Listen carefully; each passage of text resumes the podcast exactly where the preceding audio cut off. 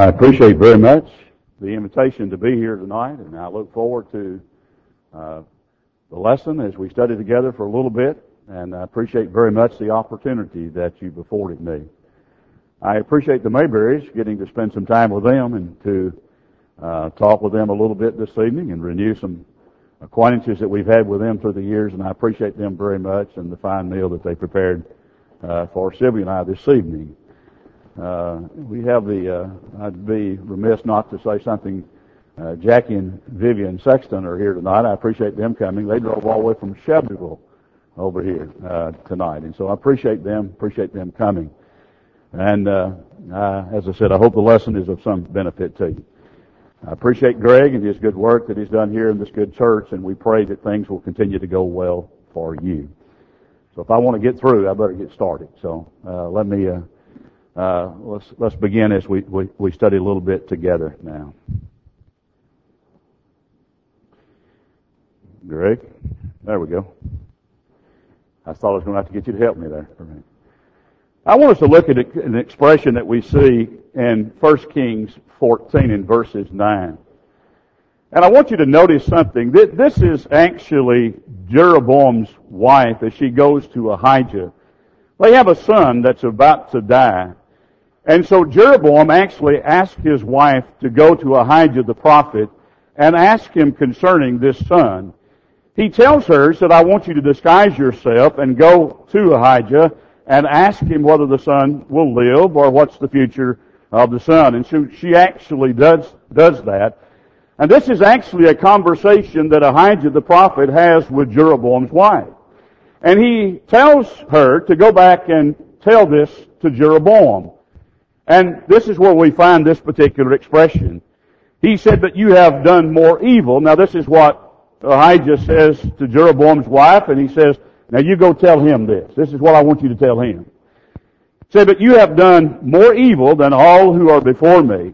For you have gone and made for yourself other gods and molten images to provoke me to anger and have cast me behind your back. Now I want you to look at that little expression, you have cast me behind your back. And I want us to think a little bit about that and exactly what he, what is meant by that and the reason why Ahijah says this and the reason that he says this to Jeroboam. And so I want us to pursue that as we study for a little bit together. You know, one of the things that we can see concerning Jeroboam is that we see that he had a great opportunity. That he had a great opportunity to be faithful to the Lord and to serve the Lord. And yet he didn't take advantage of the opportunity that had been afforded him. But yet that opportunity was there. And then toward the end of the lesson, then we're going to make some application of these things to us and think a little bit about you and I and the great opportunities that we have. And, but I want us to think a little bit about the opportunity that Jeroboam had. One of the things that we can see is that God was the one that had selected Jeroboam to become king. And so God chooses him. God chooses Jeroboam as the king to lead the ten uh, northern tribes. So God was the one that had selected him in 1 Kings 14 verses 7 and 8. You can see this is the context and the setting of what we read just a moment ago in verse 9. He said, go tell Jeroboam. So now this is what I want you to tell him.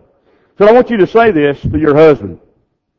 Thus says the Lord God of Israel, because I exalted you. God says, I exalted you.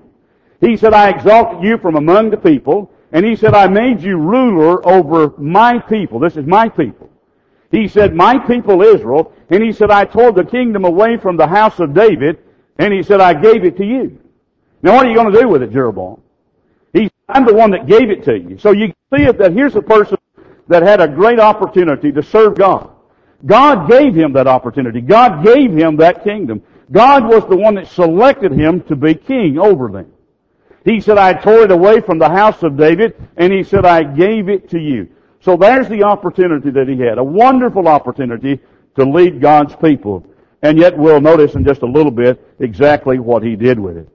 But not only did God select him to be king, but we also see that the people likewise wanted Jeroboam to be their king also. Notice once again in 1 Kings 12 though, this time in verses 20. So now it came to pass when all of Israel heard that Jeroboam had come back It's kind of interesting that he goes back a little bit in history and he tells us, obviously, that Jeroboam had to flee. One of the things that he did was, the reason that he flee, uh, uh, fled, he fled from Solomon. Solomon found out that God had selected him to be king.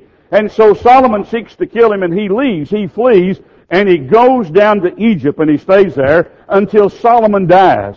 When Solomon dies though, he comes back. He comes back and once he comes back and the people hear that he's back, it said so that they heard that Jeroboam had come back and they sent for him and called him to the congregation and made him king over all of Israel. There was none who followed the house of David but the tribe of Judah only. So now look at this. Now here, God was the one that selected him to be king, but that's exactly who the people wanted. The people wanted him to be their king as well. So here you have a person that has a great opportunity, but yet he squanders the opportunity that had been presented himself by God to be king over his people. You know, one of the things too that we can see is that there was material prosperity also in the land. Was material, great material prosperity, obviously, under the, the rule and the reign of Solomon. Uh, God had really blessed, blessed the entire nation before it actually divided. When it was still a united kingdom, before Rehoboam is eventually appointed king over the uh, two southern tribes and Jeroboam over the ten northern tribes. But while it was still united, there was great prosperity in the land. For instance, in 1 Kings 10, look at verses 22 and 23. He said, for the king had merchant ships, the king would be Solomon here. He said had merchant ships at sea and with the fleet of Hiram. This would be the king of Tyre. He said once every three years the merchant ships came bringing gold and silver and ivory and apes and monkeys. And so King Solomon surpassed all the kings of the earth in riches and in wisdom. And so one of the things obviously that we can see here is we can see the great material prosperity that was at the hands of Jeroboam. It was there because of Solomon and because of God blessing Solomon. God had blessed Solomon. He had blessed him with material prosperity and he had blessed him with wisdom as well. And that didn't just vanish overnight. It didn't go away. There was still material prosperity when Jeroboam becomes king over those ten northern tribes as well. And one of the things that we can see in 1 Kings 12 and verses 25, but it says, Then Jeroboam built Shechem in the mountains of Ephraim and dwelt there, and also he went out there and built Peniel, which would be on the eastern side of the Jordan. But he builds, rebuilds, as most would contend, he rebuilt Shechem and he fortified the city. And so there was a building campaign even under the leadership of Jeroboam, just like it had been under the rule and reign of Solomon. Solomon had great wealth and great riches, and there was great prosperity in the land. So now look at all the opportunities that was afforded this man. God selected him to be king. The people wanted him to be king, and there was material prosperity in the land. But now what do you do with it? He squandered that, didn't he? Instead of being one that would please God, he was one that really wanted to please himself. And we'll see that as we get further into the lesson tonight. You know, he even had an opportunity to repent even after rebelling against God. You know, God gives us opportunities, doesn't he? He gives us opportunities even when we fail to make things right and so that we can be pleasing and acceptable in the sight of Almighty God. In 1 Kings 13, you remember God selects an individual. He's a prophet. The young prophet, he's nameless to us. We don't know what his name was. But he was sent to cry out against Jeroboam and the things that Jeroboam was doing. Said, and behold, a man of God went from Judah to Bethel by the word of the Lord, and Jeroboam stood by the altar to burn incense. Then he cried out against the altar by the word of the Lord and said, O altar, altar, thus says the Lord, behold, a child, Josiah by name, shall be born to the house of David, and on you he shall sacrifice the priest of high places who burn incense on you, and men's bones shall be burned on you. You know, that happened just exactly like God said. Josiah did become king, and he did, as it was said here, he would sacrifice the priest, the bones of the priest on those high places on the very altar that Jeroboam had built. But the reason that God had selected this man of God and he sent him from Judah to Bethel because it was there the, of what Jeroboam was doing. He was standing by the altar to burn incense upon him. He was a king. He was not a priest of Levi. And so what God was doing was, God sent this man of God to him so that he might repent and turn away from the sins that he was guilty of. And so that he might turn to God and so that he might lead God's people to him and to serve him and to be faithful and loyal to him. So here he has an opportunity. But does he listen to this man of God? No, he doesn't listen to him. We'll notice that a little bit later uh, as well. But here was the opportunity. The opportunity was afforded him, and yet he didn't take advantage of that opportunity. So here you can see that here's an individual with a great opportunity to be faithful and loyal to God, and yet he squanders those opportunities, and he's unfaithful and not loyal at all. You realize that when there are opportunities, there's also responsibilities. And so here's great responsibilities that this man had, just like all of us. We have a lot of uh, opportunities, particularly in this country in which we live. And as a result of those opportunities that we have, then there's great responsibilities that we have as well. Think with me just a little bit of what, what God expected of him. Now, notice something that was said in 1 Kings 14 verses 7, 8, and 9. This, once again, we're going back and reading what uh, Ahijah says to Jeroboam's wife. So now you, you go tell Jeroboam this. Thus says the Lord God of Israel, because I exalted you from among the people and made you ruler over my people Israel and tore the kingdom away from the house of David and gave it to you, and yet you have not been as my servant David. You've not been like David.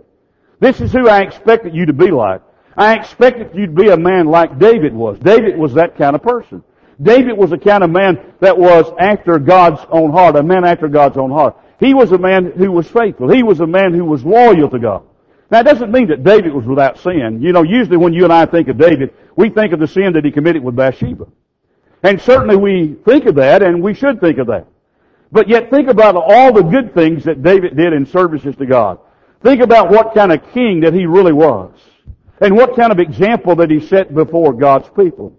When you read the Psalms, you have to be impressed with how holy and godly David was, and how David was so impressed with God, and, and how he was in all of the God that he loved and he served.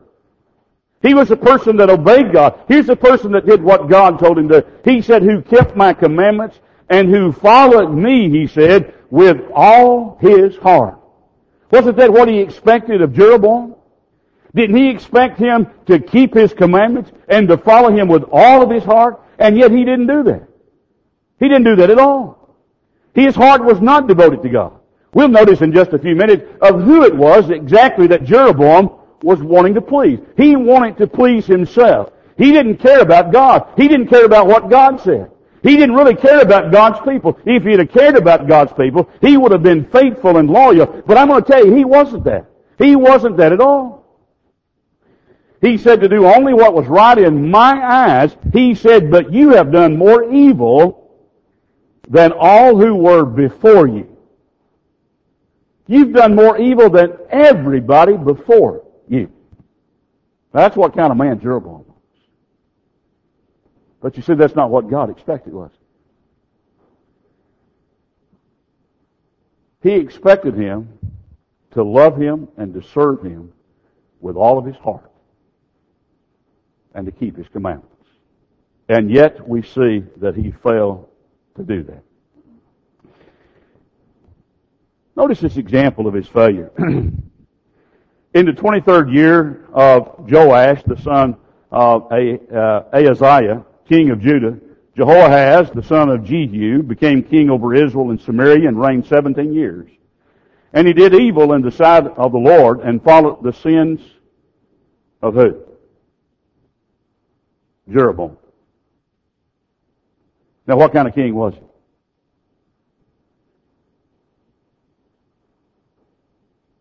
He was a wicked king, wasn't he? He was an ungodly man.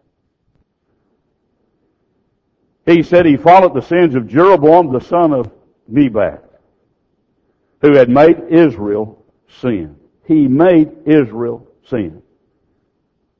He did not depart from them. Now there's the kind of king. Now look at the kind of example that he set before his people.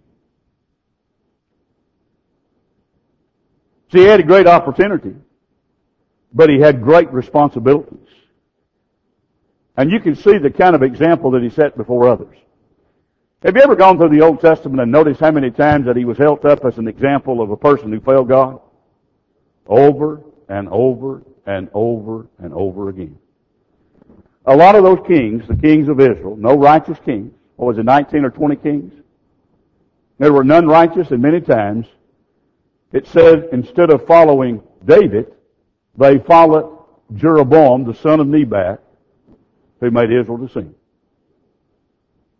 But you can see then the kind of person that he really was and the example that he set. He had great responsibilities, but he failed, failed God. Now, think of some of the great evils that he was guilty of and the things that he actually did. One of the things in the very beginning, we need to look at the motive behind why he did this evil and why he did many of these things that he did do. For instance, in 1 Kings 12, verses 26 and 27, he said, And Jeroboam said in his heart, Now the kingdom may return to the house of David. If these people go up to offer sacrifices in the house of the Lord at Jerusalem, then the heart of this people will turn back to the Lord, Rehoboam, king of Judah, and they will kill me and go back to Rehoboam, king of Judah. But now remember who it was that had selected him to be king? Who selected him? God did. The people wanted him to serve, but God was the one that selected him to be that king. Do you think that if he had been faithful and loyal to the Lord, do you think things would have been a lot better? They obviously would have been a lot better in the ten northern tribes. If he had been serving God, do you think that he would have tried to keep them from going up to Jerusalem to offer those annual sacrifices that they were to offer as the children of God? No, he wouldn't have done that, would he? But you can see the motive, at least from his perspective. This is the reason that he did it. He said, I don't want them to do that. He said, I'm afraid if they go up and if they go back to the city of Jerusalem, the hearts of the people will turn back and they'll go back to Rehoboam and they'll uh, serve under Rehoboam's leadership and they'll kill me. So there's the motive behind the reason he did a lot of these evil things because he was afraid of what would happen and what would occur. But now think of some of those evil things that he did. His idolatry. In 1 Kings 12, beginning in verses 28 through verses 30, he said, Therefore if the king asked it, buys. He said he made two calves of gold and said to the people, It is too much for you to go up to uh, Jerusalem. Here are your gods, O Israel, which brought you up from the land of Egypt. And he set one up in Bethel and the other he put in Dan. Now this thing became a sin for the people went to worship before the one as far as Dan. Now you are just like me. You understand Bethel and Dan. Bethel would be in the southern extremity of those ten northern tribes, and Dan would be in the northern extremity. And he said, I set these up. It was a matter of convenience for them that he set them up. He said, I don't want you to go all the way up to Jerusalem. I'm going to do something that will be convenient for you. I'm going to set these gods up, these golden calves. I wonder where he got that idea of those golden calves. Remember reading that earlier in the book of Exodus? What was it that Aaron did? He did the same thing. Wonder where he got that idea. Do you think he got that idea in Egypt where they, where they came out of? You know, that's the thing that the Egyptians worship. It would be those calves. And even the Canaanites, my understanding is, that's one of the things that they worship as well. And so he said, here are your gods. And he said, these are the gods that brought you out of the land of Egypt. Nothing could have been farther from the truth. They didn't have anything with bringing the children of Israel out of Egypt. He was the God of heaven that had brought them out. But here you can see his great idolatry. Many believe that he wasn't wanting them to stop worshiping God, but they could approach God through these idols. And once again, absolutely not. Such is not pleasing, nor is it acceptable unto God. But you can see the idolatry that he was guilty of on this occasion. No wonder it said that they, he caused them to sin. The priests that he ordained said he made shrines on high places and made priests from every class of people who were not the sons of Levi. Now, the only persons that could serve as priests under the law of Moses were Levites. But now who did he appoint priest? Well, just anybody that he wanted to. Anybody that he selected. He said he made them from every class of people. But yet that's not what the Lord said. In 1 Kings 13 in verses 1, he said, And behold, a man from Judah went to Bethel by the word of the Lord, and Jeroboam stood by the altar to burn incense. We read that just a moment ago. So now here he is, he's standing by the altar to burn incense. Now what is he now? He's the king. But now what else is he? He's a priest, isn't he? Because he's the one that's burning incense here. Who made him priest? He did. It's kind of interesting something that Adam Clarke in his commentary says on this particular verse. Said Jeroboam stood by the altar like gods, like priests. He made himself high priest. See, he wasn't just, just a priest, but he was the high priest. He was the one that would select others that would serve in that capacity. He was the high priest, and he says, and he took of the lowest of the people and made them priests of the high places. They proved themselves to be fools by worshiping the calves. And so then you can see his idolatry. You can see the fact that he himself became a priest, and not just a priest. Adam Clarke says he became a high priest, and he appointed others in the position of priests that were not of the tribe of Levi. And so you can see some of the great evils that he was guilty of. Then think about the feast that he appointed as well. It's kind of interesting of what's said in these two verses, in verses 32 and 33 of 1 Kings 12. It said, I want you to notice as we read this, look very carefully. It said, Jeroboam ordained a feast. Now whose feast was it? Was it God's? No, it was Jeroboam's. He's the one that ordained the feast. Now notice, on the 15th day of the eighth month, he said, like the feast that was in Judah, and offered sacrifices on the altar. Now notice, look, so he did at Bethel. He did at Bethel. Sacrificing to the calves that he had made. He made those. And at Bethel, he installed the priest of the high places, which he had made. So he made offerings on the altar, which he made at Bethel on the 15th day of the month, in the month which he had devised, in his own heart. And he ordained a feast for the children of Israel and offered sacrifices on the altar and burnt incense. Now who was it? You get the point? This is what he wanted. This is what he did. This is not what God wanted. It wasn't about God. It was about Jeroboam. It was all about what he wanted to do. And so you can see then the great evils that he committed. Of course, the Feast of the Tabernacles was to be on the 15th day of the seventh month, as you can read in Leviticus 23 and verses 34. His feast was similar. It was on the 15th day of the eighth month. But all these things were things that he himself had devised. And so then you can see some of the great evils that he was guilty of. We mentioned this just a moment ago, but notice also his failure to repent. He had an opportunity. Remember this nameless prophet goes and cries out against Jeroboam and the things, him burning incense on the altar. And then later, after all those things are recorded to us about what happened to the man of God, you remember he lost his life because he didn't listen to what God told him to do. God told him to go there and cry out against the altar. He told him not to eat or drink anything there and not come back the same way that he went. You remember that. Well, he did that up to a point. He understood that. He understood exactly what God said. He even stated that to Jeroboam. He said, no, I can't eat anything here. He said, I can't even go back the same way. He told the old prophet the same thing. So he understood that perfectly. But his problem was that he didn't do what God told him to do. And of course he lost his life as a result of that. But after all that happened, I want you to notice what was said in verses 33.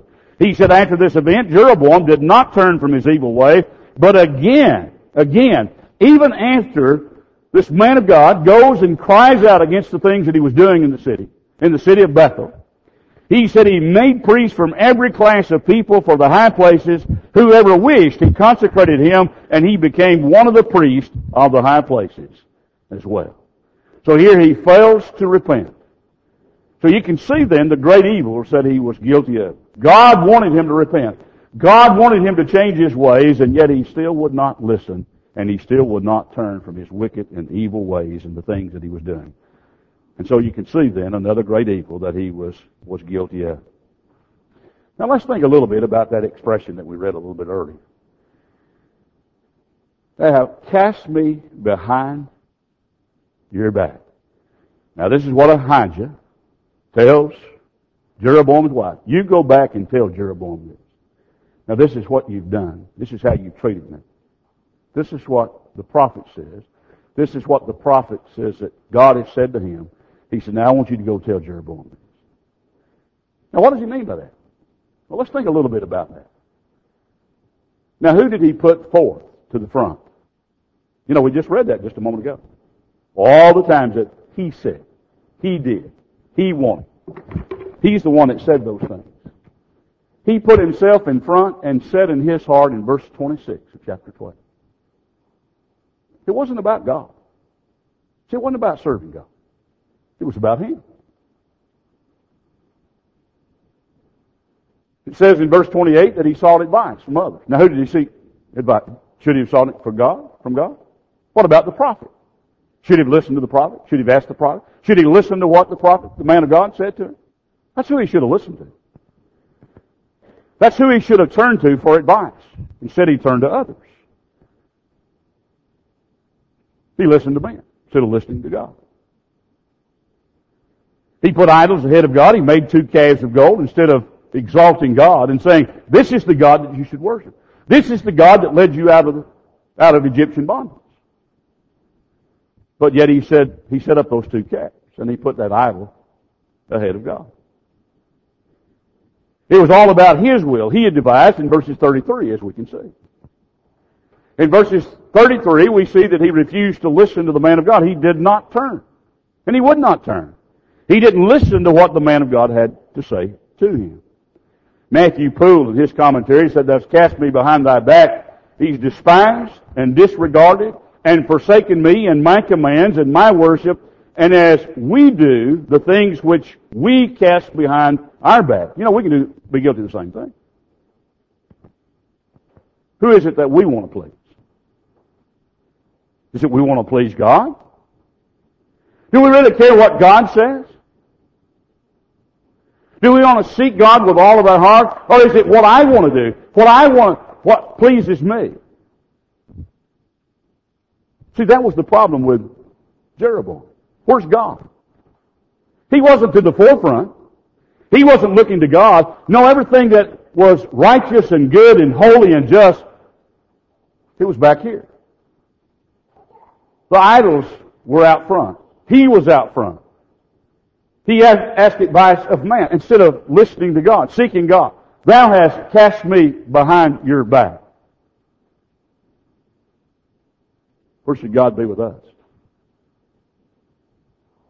Seek ye first the kingdom of God and His righteousness, and all these things shall be added to you. That's where God should be. But it wasn't that with Him. And we can see that in this.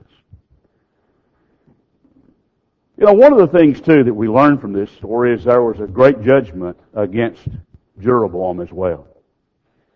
He had a great opportunity, absolutely. He also had great responsibilities. And he failed miserably because we can see all the evil things that he did. And because of his failure, there was a great judgment that was rendered against him by, by God. You know, the reason that Jeroboam's wife came to Ahijah to begin with, Abijah was the son. The son was quite sick. And so Jeroboam tells her to disguise herself and go to uh, Ahijah the prophet and ask concerning the son. And so that's the reason that she goes to Ahijah the prophet in the very beginning. But now this is what Ahijah says to her. He said, Arise therefore and go to your own house, and when your feet enter the city, the child shall die. That's a pretty high price to pay him. The child shall die. It's hard for me to fathom and to imagine the way that I live and the way that I choose to live could affect my son and my grandchildren. But it can. I have to be careful on it. And so do you. See, this is part of the judgment that was against him. The child did indeed die. But also we can see on the house of Jeroboam. 1 Kings 14 verses 10 and 11, he said, Therefore, behold, he said, I will bring disaster on the house of Jeroboam, and will cut off from Jeroboam every male in Israel, bond and free. I will take away the remnant of the house of Jeroboam as one takes away refuge until it is all gone. The dog shall eat whoever belongs to Jeroboam and dies in the city, and the birds of the air shall eat whoever dies in the field. For the Lord has spoken. So now all of his descendants would be cut off. In 1 Kings 15, in verses 29, this is talking about Baasha, who was the king at this time. It says, And so it was that when he became king, that he killed all the house of Jeroboam.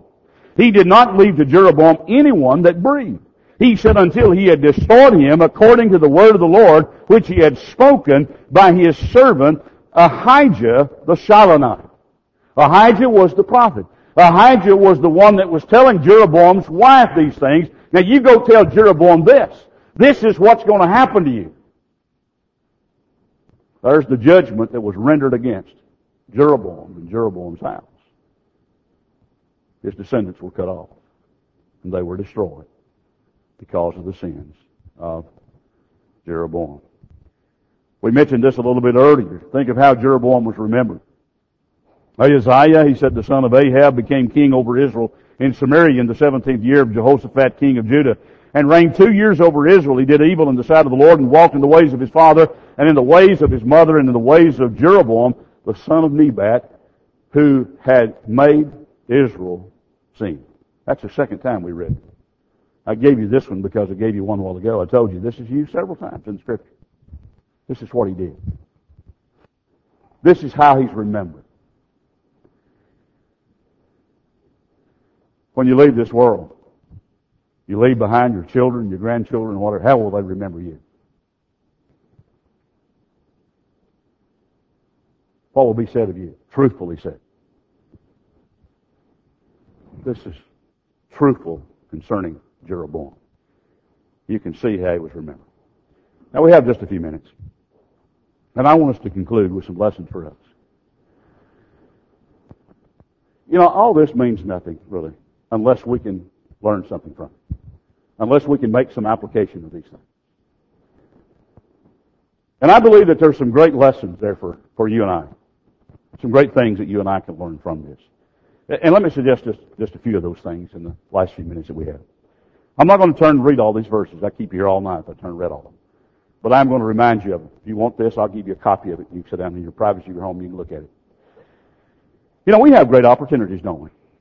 One is that we have a great opportunity, even tonight, to become a child of God. I understand that some have already obeyed the gospel this week. That's fantastic. But you're in this audience and maybe you've never obeyed the gospel. You have an opportunity to obey the gospel even this very hour. Here was the Philippian jailer. You know, he was about to commit suicide. Paul and Silas says, do yourself no harm. Said, we're all here. They asked what he needed to do to be saved. He said, believe on the Lord. And then he goes on and expounds to them the Word of God. And at the same hour of night, he takes him and baptizes him in water, obviously, for the remission of sins. And so here's a person that I dare say that when he went to work that, that night, that he didn't think that he would ever be saved that night, but that's exactly what happens to this Philippian jailer. You have the same opportunity. You have an opportunity to become a child of God. You have an opportunity to grow. That's the reason that the Word of God is given to us. It's able to build us up in Acts 20 verses 32. You know, none of us have to remain babes in Christ. All of us can grow. All of us can become stronger in the faith. We have an opportunity. You know, that's the reason why this church meets here. Obviously, it's to worship and serve God, but also to teach, to instruct, and to encourage and strengthen and build up those who are children of God. Great opportunities that you have. Far too many people don't take advantage of the opportunities that are afforded. A third thing that we can see, and that is that we can resist temptation, and we're able to do that with God's help. He talks about the temptations that we're faced. He said they're common to all men. But God will not allow us to be tempted above that which we're able, but also with the temptation, He said He'll make way of escape. We don't have to commit sin. We certainly don't have to practice sin. God has given us a way and means that we can resist temptation and so that we can turn away from sin and we can love and serve God and be faithful to God. That's an opportunity that all of us have. He's given us armor so that we can fight our battles. He tells us to have our waist girded with truth. In the first few verses, he tells us to put on the whole armor of God. That's our responsibility. That's our duty. It's there for us. But we have to make sure that we put it on. He tells us about the breastplate of righteousness and the helmet of salvation. He talks about the sword of the Spirit. And then he says we can tie all of that together with prayer as we pray to God. Great opportunities that are given us. But we're the ones that have to put the armor on. God supplies it, but we have to put it on. He gives us the strength to do anything that we need to do as far as His people. I can do all things through Christ who strengthens me, Paul said in Philippians 4 in verses 13. And I can petition God. Pray without ceasing, he said. You know, that's something that's afforded every single one of us, that we can go to God in prayer. And what a valuable tool it is to have someone, deity, that we can turn to and seek His help and guidance. We have brethren who love us and care for us. He tells us to love one another. Most of us, I know I can say this for my, for myself at least. Most of us probably are closer to our spiritual family than we are our physical families. We have brethren that love us and care very deeply for us. Care for us. I know that's happened to me on numbers of occasions that brethren have been there and helped me. When my dad died in 1995, he died around Thanksgiving Day. We had Thanksgiving Day in the funeral home over in Chapel Hill. Some brethren from Hillview and Nashville brought us Thanksgiving dinner to the funeral home. They missed their Thanksgiving dinner at home and came and celebrated Thanksgiving with us at the funeral home. That's brethren for you. That's what brethren will do. See, we have that. Great opportunities. But when we think of great opportunities, there's also great responsibilities as well, just like Jeroboam had. One is that we have to make sure that we glorify God and are thankful to God. You know, that's what was wrong with those in Romans 1. He was talking about the Gentiles. Remember, three times within that text, he said, God gave them up. Twice he said that. God gave them over one time. It's the exact same expression. But why did he give them up? Why did he give them over? I'm going to tell you, is because they stopped glorifying God and they stopped being thankful to God. That's what God expects of us. Had a lady at Hickory Heights ask me one time, she said, she had read this, and I've read this since too, several times. What if God only gave us the things tomorrow of what we were thankful for today? How much would we have?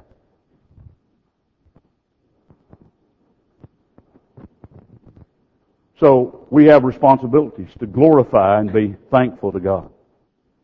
To grow and become teachers. We have opportunities to grow. But we should also become teachers.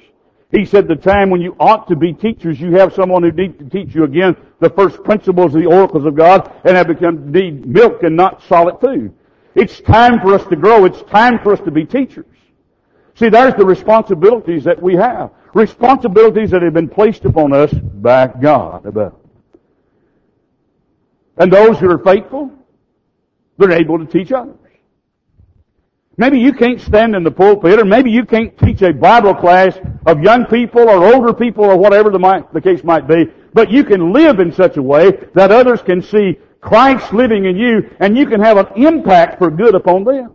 You can teach them. There's a lot of ways to teach people. And we have to make sure that we do that. We certainly need to bear the fruit of the Spirit. Not only does He tell us to have love and joy and peace, long suffering, all those things, But the last thing that he says in verses 22 is faithfulness. Faithfulness. We have a responsibility to be faithful. Faithful to God. And it's something that we can be. We can be faithful. God should be able to rely upon us. Brethren should be able to rely upon us. See, we have that responsibility. We also have the responsibility of setting good examples before others. In Matthew 5 verses 13 through 16, he tells us that we're the salt of the earth and lights of the world. As I said just a moment ago, people ought to be able to see Christ living in us. You know, we ought to live in such a way that we can have an impact upon other people's life and be salt so that they can be saved by the grace of Almighty God. You know, that's what He tells us to be. Great responsibilities. Great privileges? Yes. Great opportunities? Absolutely. But we have great responsibilities also. Submit to elders. He tells us to do that. And really, we should submit to one another. You realize that when I become a Christian, it's not about me anymore. It's about others. It's about putting God first and putting my brethren next. And it's not about me and exalting myself. It's not about me. It's about my Lord and it's about my brothers and sisters and it's about our friends and neighbors. It's about seeking them and seeking to do what God would have us to do with other people. And having an impact upon them. We have talents. Every one of us have talents. All of us have ability. What should we do with it? We ought to use it. We ought to use it. We have a fellow who's an older member there at Hickory Heights. His mind is beginning to get bad. He doesn't think very clearly. But I remember when his mind was still good, he was the first one at the building. Always first. Sometimes I'd be out visiting on Sunday evening. I'd come by the building at 3.30. We'd meet at 5 o'clock and he would already be there. At 3.30. He was the person that opened all the doors, turned off on, turned on all the lights. And now all of a sudden he can't do that. I'm going to tell you, I miss that. On Sunday morning, I'm usually the first one there because I have to run the bulletin and do, do some things there. Now Sylvia usually gets stuck with turning on the lights, if you want to look at it that way. We open the door, and somebody else does it some of the other, the other nights. I miss that. Regardless of the talent that somebody has, ever how great or how small, use it to the glory of God. Whatever it is that you can do. Doesn't matter. Just use it. Use it and honor God. Let me suggest another thing to you. You know, we can be guilty of great evils ourselves, I think. Don't you think so? You know, we could be like Pharaoh. Who is the Lord that I should listen to him? You know, I, I might have that attitude. Well, who is the Lord that I should serve? Who is the Lord that I should obey? One day He'll show you. But you ought to read the Bible and find out in the Bible. This is our God, our Creator, and our Maker. But you see, there are people that are guilty of those kinds of things. You know, we could cause the name of God to be blasphemed, much like the Jews did in Romans 2 and verses 12. He said, You who teach another, do you not teach yourself? You know, you tell a man not to steal, do you steal?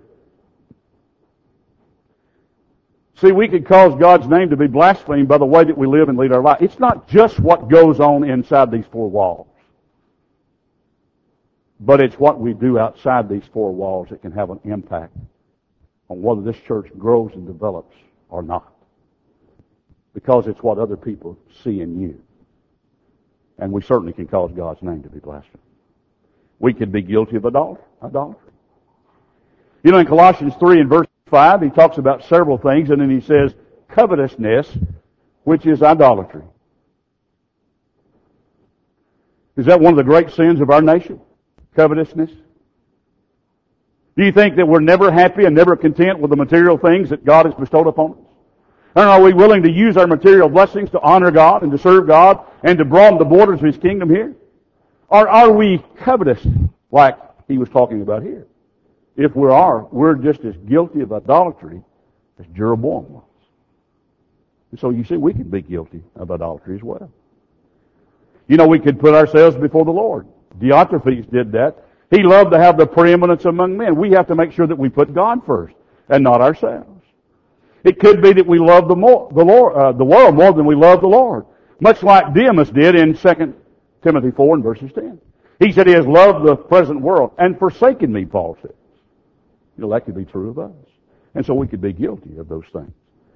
And one of the point the lesson will be yours. You know, we need to remember that judgment is coming. It came upon the house of Jeroboam. And I'm going to tell you, it's going to come upon Jim's house. And Jim one day, just like it's going to come upon you. That's for sure. And you can rest assured of that because that's what the Bible says. In Matthew 25 verses 31 through 32, he said, When the Son of Man comes in his glory and all the holy angels with him, then he will sit on the throne of his glory and all the nations will be gathered before him and he will separate them one from another as a shepherd divides his sheep from the goats. You know, we sing the song, there's a great day coming, it is coming. But you know, in that song, he said, it's only to those that love the Lord. It's coming to every person. But it's only great, though, for those who love God. Because there's going to be a separation of sheep from the goats. Make sure that you're among the sheep. In 2 Corinthians 5 and verses 10, he said, For we must all appear before the judgment seat of Christ, that each one may receive the things done in the body according to what he has done, whether good or bad. You're going to be there. And I'm going to be there. And we're going to have to answer for what we've done in our bodies and how we've used our bodies and how we've used all the, the things that God has blessed us with. And we'll have to answer to the Lord for them. There is not going to be an exception. I can't take the field. I can't make a plea bargain because the judge that is sitting upon the throne is a righteous judge. And he knows exactly what I've done. And he even knows the motive behind what I've done. So just remember that judgment is coming. Well, I hope the lesson has been of some benefit to you this evening. We all have great opportunities. We have great responsibilities. And yet here we see the great evil that this man was guilty of. We can be, have great evil in our lives as well. Realize that judgment is coming, coming for all of us. And let's make sure that we love and serve the Lord. If you're not a Christian this evening, why not become one? Why not through faith, repent of your sins, confess your faith that Jesus is Lord, we'll be glad to baptize you in water for remission of your sins. If you have wandered away from the fold of safety, repent and come back to the Lord as we stand together to sing this hymn. Uh, encouragement.